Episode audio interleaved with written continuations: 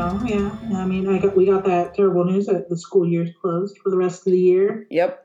School 2020. So that's kind of sad. Yes. It just means a lot more day drinking, I think. Yes, absolutely. Which will lead to totally well-rounded human beings, right? That just means we're going to raise incredibly adaptable children, right? Wait, day drinking, giving the alcohol to the children, or? Oh, no, I meant us. But if giving the alcohol to the children works better, then I'm all for that too. Yeah, so whatever works best. But I did see some schools in Texas are doing a pass or fail grade. I really hope our school district decides that sooner rather than later. Right. So do the homeschooling anymore. Yeah, the homeschooling hasn't been too bad on my end, but my kiddo is older than yours, so it hasn't been... We've had a couple of days where it's like, if I could rip him in two pieces and like bury them on opposite sides of the world, I would. And see... I don't know if you knew this. Kindergarten's a lot harder than any other grade. So. yeah. Kindergarten sucks because they're learning everything for the very first time. That's true. And there's nothing more frustrating than not understanding why your child doesn't know ABC or 1, 2, 3, or how the fuck do you not know how to count to 100 already? I know, it's so crazy. Yeah. So we're learning. It's been a while since I've been in school, so it's a learning curve for everyone. All right. Well, I'm willing to give you the benefit of the doubt that you are indeed smarter than a kindergartner. No promises. Okay. Well, that's all right. I'm not saying that, but yeah. And I'm assuming everybody's alive and doing well at your home. Yeah, we are alive and addicted to video games. Like most of America right now. Yeah. I mean, I am very, very lucky in that I am still working, but I also am struggling with the fact that I don't want to be working. Oh, really? Yeah, like, I don't want to, but I have to, which is fine. I know, like, I want to be off and being lazy and then pissed off that I'm being lazy because... I have no money to do the things I need to do. Instead, I'm working and I have money and I'm being lazy and then I'm just pissed off because I don't want to be working. It's such a ridiculous problem to have. It's not even a problem. It's an American problem is what it is. It really is. I know. And that makes me sound like such a freaking asshole, and that's fine. I'll be the asshole. I want a vacation, and I'm not saying the pandemic is a great time to take a vacation, but I wouldn't be mad at it if I had one. Right. I know what you're saying. Yeah, I'm just tired. I'm tired, you guys. Oh my goodness. I know. Oh well. We're all tired. We're all sick and tired of being stuck inside. Not being able to go and do what we want to do whenever we want to do it. But we stay at home to keep ourselves and everybody else safe. And until the child pushes me past my limit, we'll continue to do that. Afterwards, I'm just going to send him out into the wild to fend for himself. That's a great plan. Mm-hmm. Yeah. Yep. All right, well, let's get this party started. Welcome back, anyone who is listening to the Horror Milk Podcast. I am Bella, and the other lovely lady is Nikki. Say hi, Nikki. Hey. All right, so this is the second podcast, which means we have two brand new moms to slay. Or fillet, depending on how terrible they are. So, why don't you go first, lady? First again. Let's see. Oh, I can go first if you want. I don't care. That's fine. Let's give you some time to because you were kind of deciding between the two, right? I was deciding between two. I did pick one.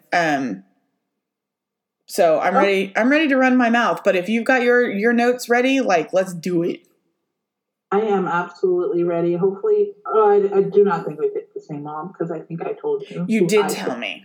I just neglected to get any teasers done because of the aforementioned still working. Meh. Yeah. Totally understand. All right, so yeah, I will go first. I chose a newer horror mom.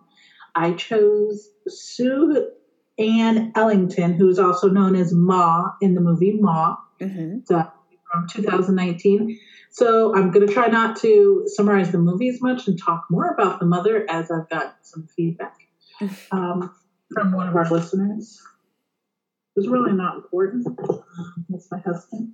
So, I mean, he's kind of important. Without him, you wouldn't be a mom. You know what? And his input on this is pretty important. Not very many people would tell us if we need to work on something. That's true. A lot of people do that, and he's not afraid of hurting anybody's feelings. So he was, you need to fix this. So I'm going to try to just talk about Ma and Miss Sue Ann. So this movie is based around a woman named Sue Ann Ellington who lives in this small town. She's a sad woman working as a vet tech. She just seems really sad. I'm not saying she is sad as much as she seems like a sad individual. We're introduced to her when she meets a group of teenagers who are trying to get alcohol outside of a convenience store, and they see her walking and ask her. At first she says no, but then she agrees when she looks at the vehicle and sees that the kid's driving a vehicle for Hawkins Security, and that name sounds really familiar to her.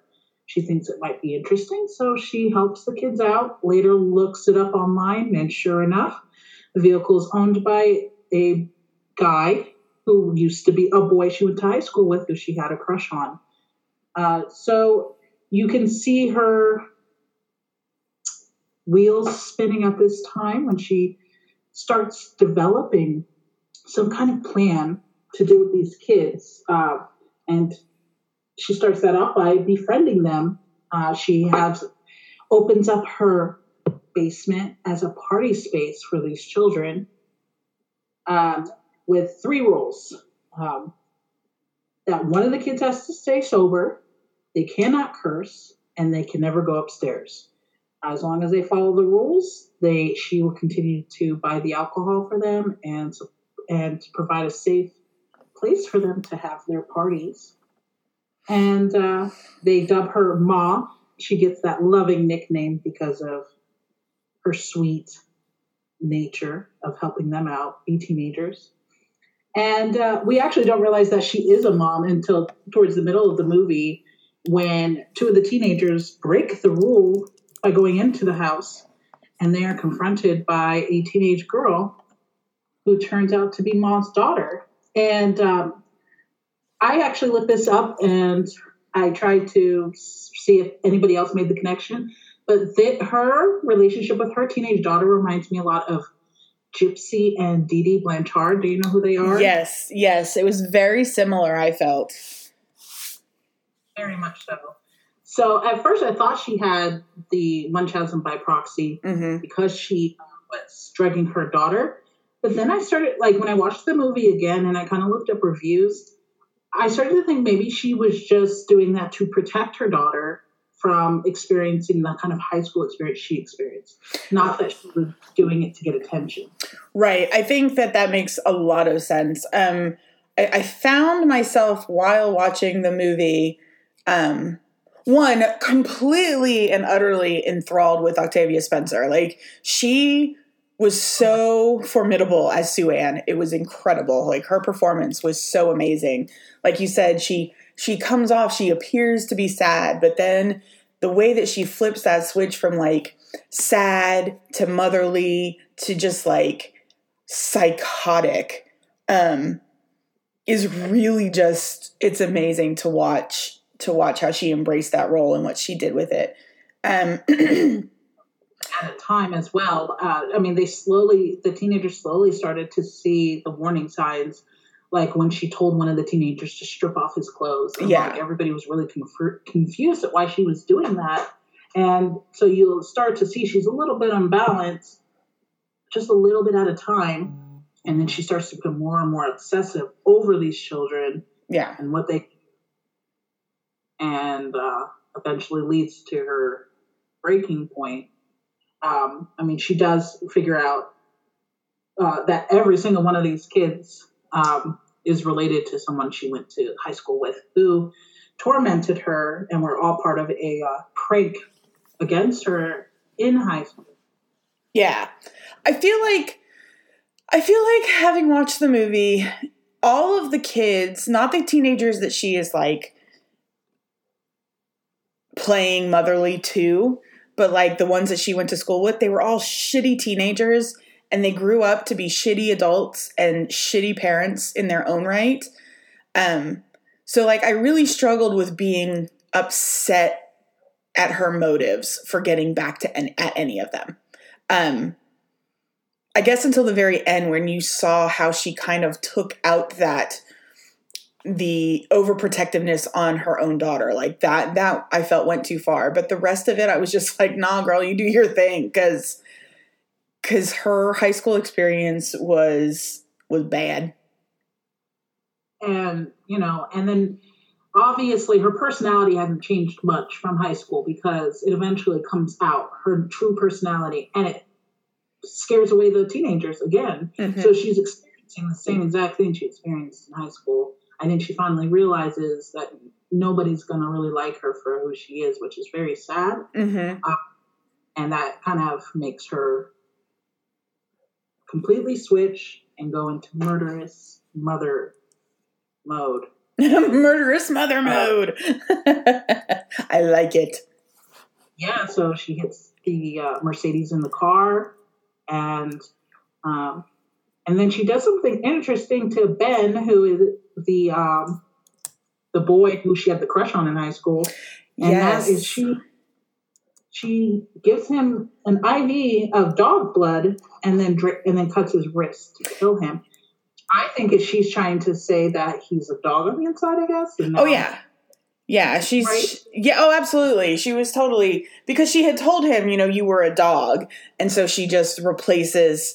She starts to replace his human blood with dog's blood. And I want to make a point of saying here that that character is played by Luke Evans, who I freaking adore, watching him in everything. And it seems to me that as of late, he's had a lot of bit roles in almost everything where he plays like the most sophisticated asshole ever. So I was kind of bummed to see him in that role again, while also being really thrilled to just see him in a movie and kind of also get tortured and like get his comeuppance because of the shitty thing that he did to Ma in their high school years. He did come off at first as pretty decent. Yeah. I mean, he invited her out for drinks, and you were getting the kind of feeling that he really wanted to catch up and be nice, and you know, he turned it around and is a complete jerk, and he hasn't changed since high school, obviously. Right. So maybe he deserved what he got. I don't know. That's not up to me.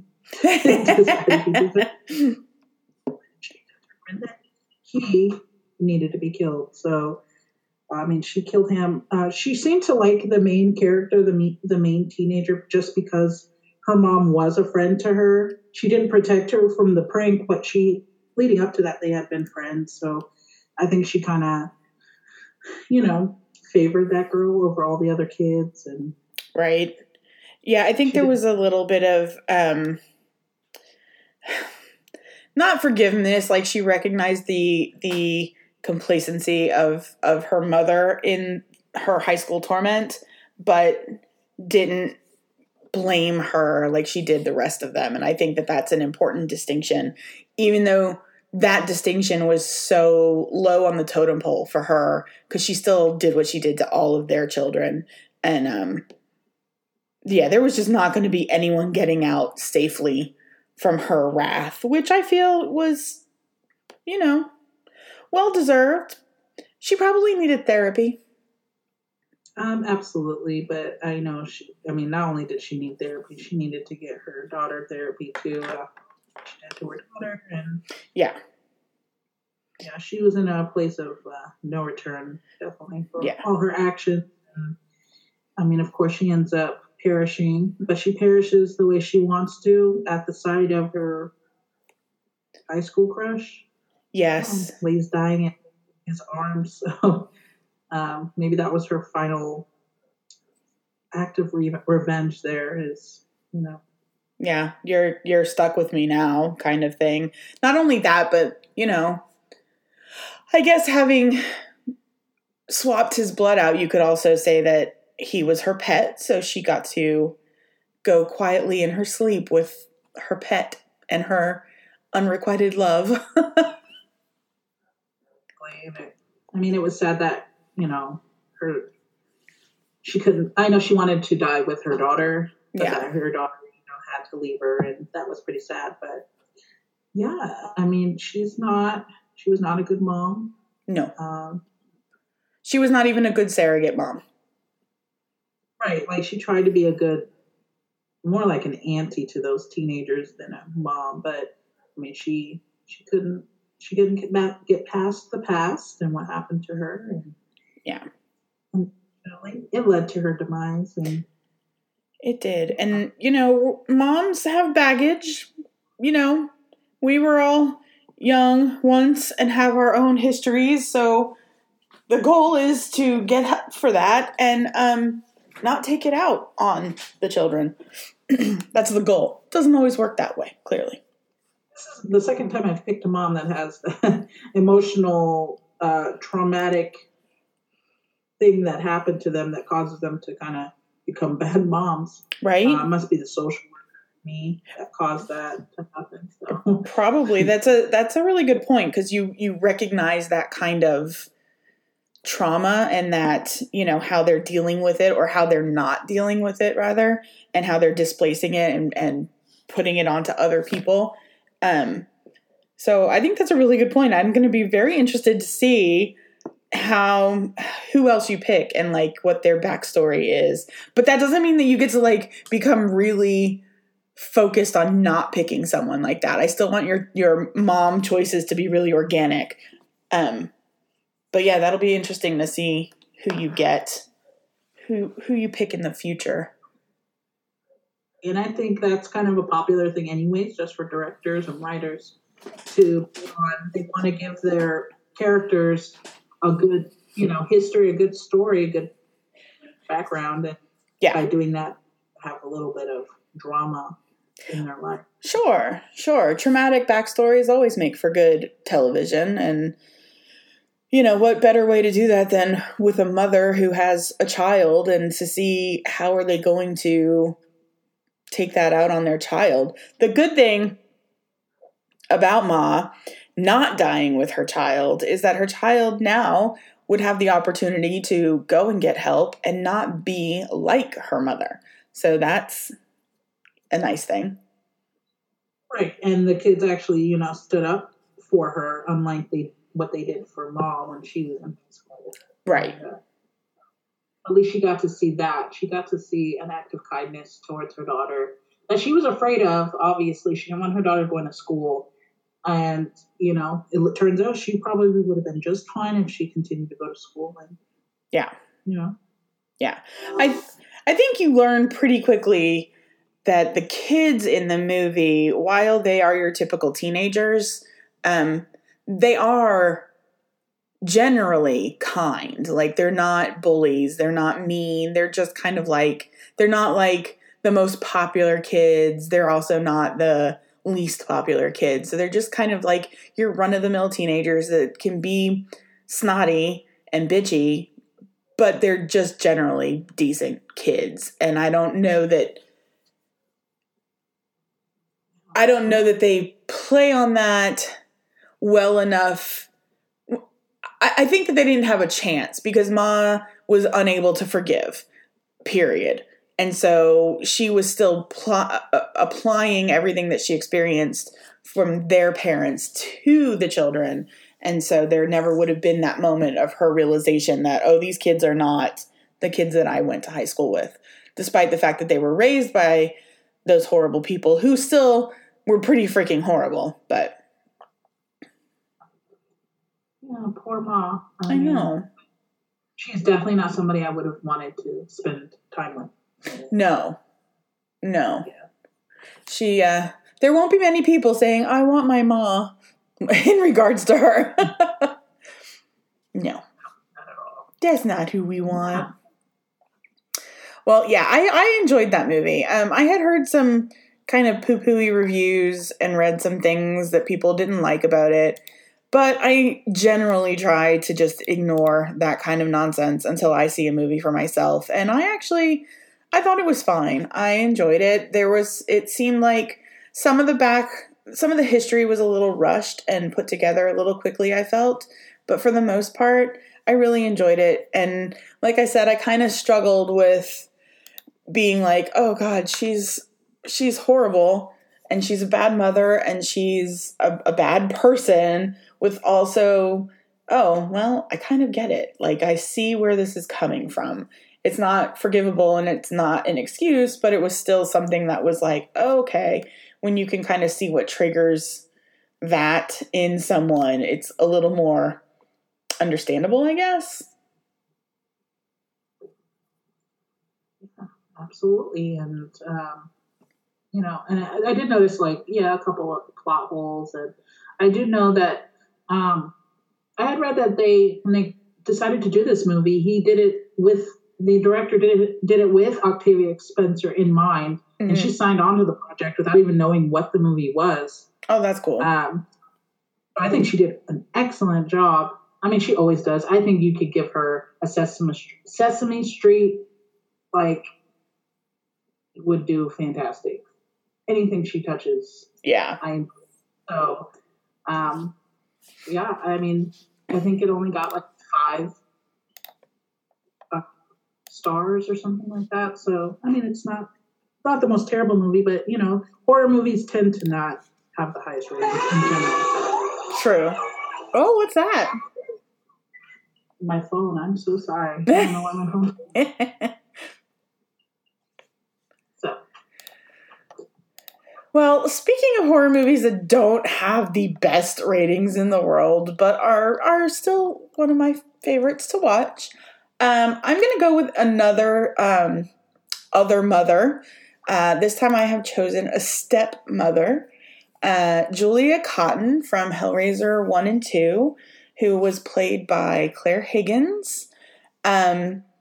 She plays our final girl's stepmother in both films, and in the first film, we find out that not only is she a stepmother, but she is a terrible stepmother for a number of reasons. One, she doesn't like her stepdaughter, and her stepdaughter doesn't like her, which I get is the case sometimes, but it could also be because she decided that before she married her stepdaughter's father, that she decided to have an affair with the uncle. So that's not a great way to start your relationship with your stepdaughter, I don't feel.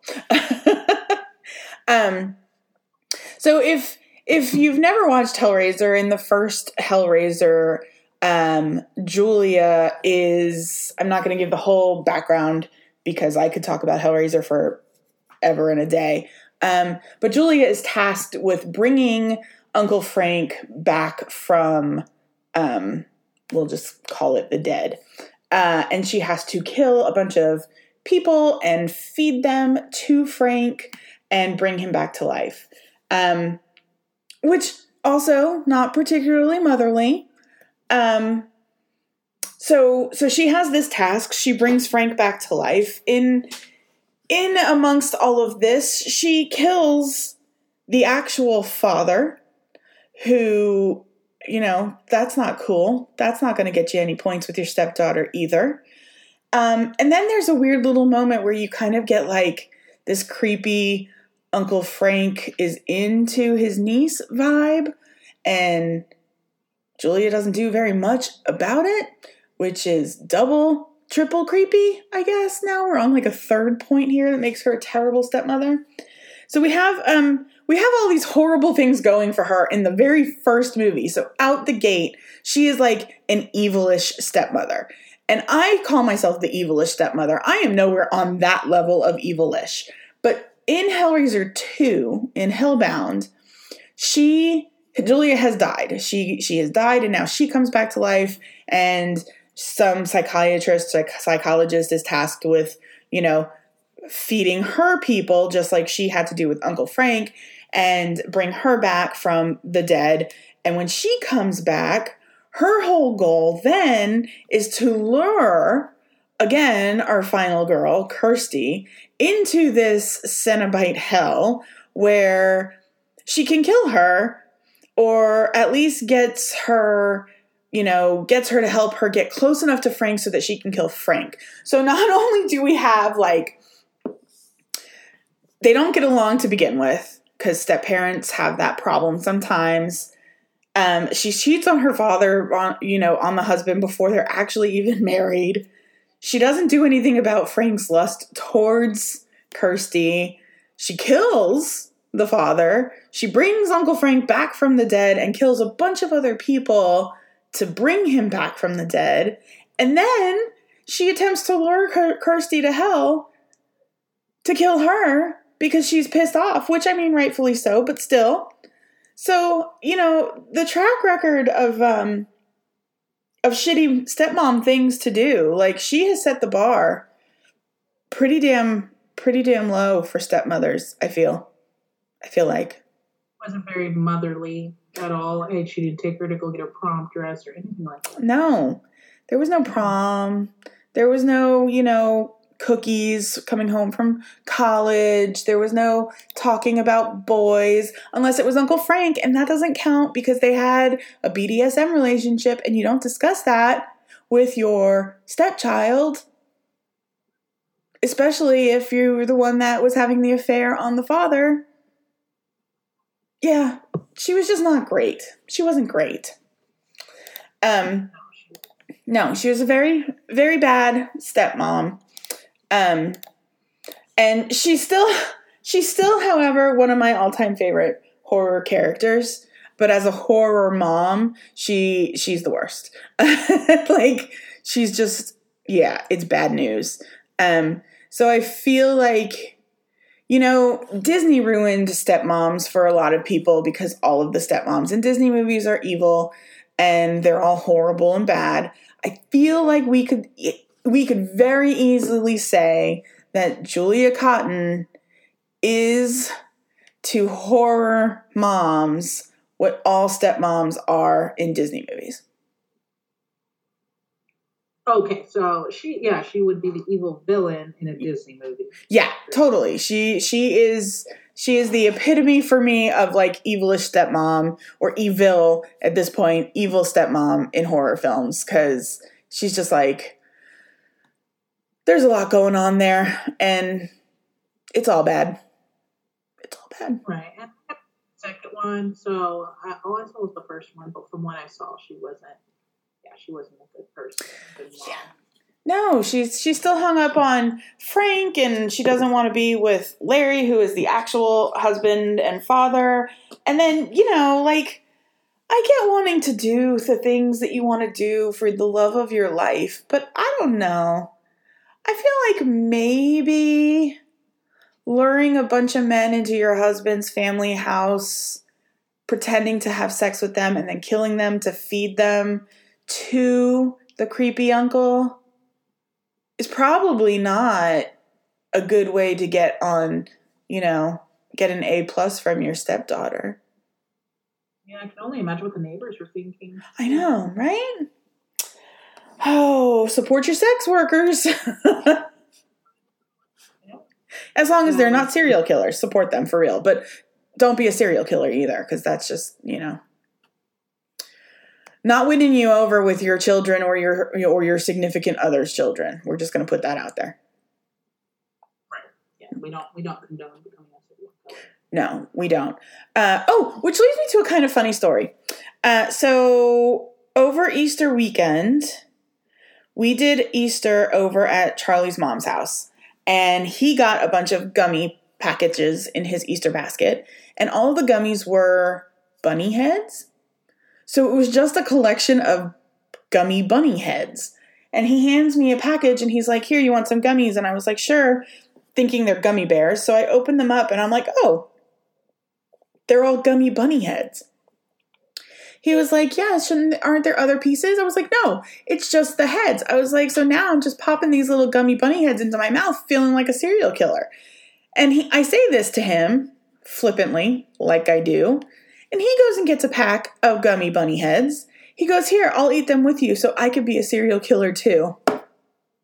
Oh. I was like, that's so sweet. Never say that to anyone other than me. Right. Yeah. I've had my son tell his psychiatrist, he started talking to him about Chucky and other scary things. And I was like, shit. We don't talk about that. Yeah. I do not let my son watch scary things. He can't handle it, so I don't know what he's talking about anyway. Maybe your daughter was talking to him about it. It's very possible. She does talk a lot about that kind of stuff. Yeah. My husband did put on it, too, for her the other day, and she seemed to enjoy it. And now when we take walks in the neighborhood, she likes to say hi to Pennywise in the sewer. In the sewers. Little, and she goes, there's Pennywise's home. Bye, Pennywise. Oh, that is too funny. I still have not seen the second one. Not mean too much. I mean, it was all right. I was a little bored. I mean, Tim Curry's one of my favorite actors, so it's kind of hard for me to. Yeah, I have an unnatural love, nostalgic love for the original miniseries, but I did really love the first part of the new one. So I just haven't had an opportunity to watch the second one, but yeah. There's no moms in there, so I can't. No, we could discuss the horrible dad, because there is a horrible dad. But that we could figure that out some other time. But yeah, I after we had the whole gummy bunny head situation, I was like really wanting to talk. Like, I'm fairly certain that Charlie doesn't know what a serial killer actually is, but I was like, oh man, if I was a serial killer, would I keep a trophy? And what would it be? I don't know that it would be the heads of people. No, it takes up too much space. Yeah. One of the most serial killers did that. And, I mean, he would get rid of it after a while because it was just, you know, it rotted out after a while. I mean, unless you could shrink them. Oh, yeah. Like, you could do the shrunken head thing, which is basically like a dehydration. I think you have to remove the skull and then you dehydrate the skin and then you sew it up and stuff it like taxidermy. I know way too much about this to sound like a normal human being at the end of this podcast. So say you just got put on the FBI watch list. Yeah. My bad. Huh. Yeah. Whoops. Oh. So traumatic family history is the name of the game for episode 1 and 2 for your moms. And my moms are evil-ish and evil stepmothers. So do you have a mom for episode 3 chosen? You do already? Yes, and it's a mom I've been thinking about for a while to do. Oh, man. You're on it. All right. So I'm going to have to come up with a new mother for episode 3 and figure that out. We're getting dangerously close to Mother's Day, and I feel like we should do a Mother's Day, either a live watch or a review of the original and the remake. So that's something that we can look forward to for that podcast when that time is here. Because I don't know if you've seen any of them, either of them. Not, and so that would be perfect. The quarantine should be over by then, I believe. Who knows? even if it's not, we could figure something out. But I think that that would be pretty cool to do. So yeah. All right. We didn't do a rating this time. If you were to rate your mother, 1 being fairly decent, 5 being terrible, where would Ma rate? You know, I think I would give her a 9. Oh. Yeah. I mean, she was a pretty terrible mom. And the only reason why 10 is terrible, right? Yeah. Did I say 10? We did 5s last time. It doesn't matter. Right. Because she actually tried to kill her daughter. That's true. I feel she wanted her to die with her. So that's pretty extreme. Whereas my mother last week, I mean, she didn't want her children to die. She didn't try to kill her children. She was just a bad mom. True. So that's why I give her a high rating. And the reason why I don't give her a 10 is because she did. I agree. I'm with you. I'm with you there. I also would rate my mother way up there, either a 9 or a 10. Just because she did a plethora of terrible things, and at the end of it, she still tried to kill her stepdaughter. Like, what? It's crazy. She wasn't ready to be a mom for sure. So. No, she was not prepared for that lifestyle. All right. Well. Is there anything else you want to put out there for the peoples? Not right now. I don't think so. I mean, still follow me on Instagram at creepy_Nikki. I don't have much on there yet, but I'm going to start getting more things. I'm going to get more into photography and get some pictures put up there. So it's actually something fun to go to. So. Do it. Yeah. Awesome. Awesome. You can find me everywhere online at Miss Bella Blitz, all one word. And you can find us everywhere online at Horror Milk Podcast, except for the Twitters, which made us shorten it to Horror Milk Pod. Check us out on Fridays for new podcasts. If you're a Patreon subscriber, you get a podcast on Thursdays. And remember to call your mother.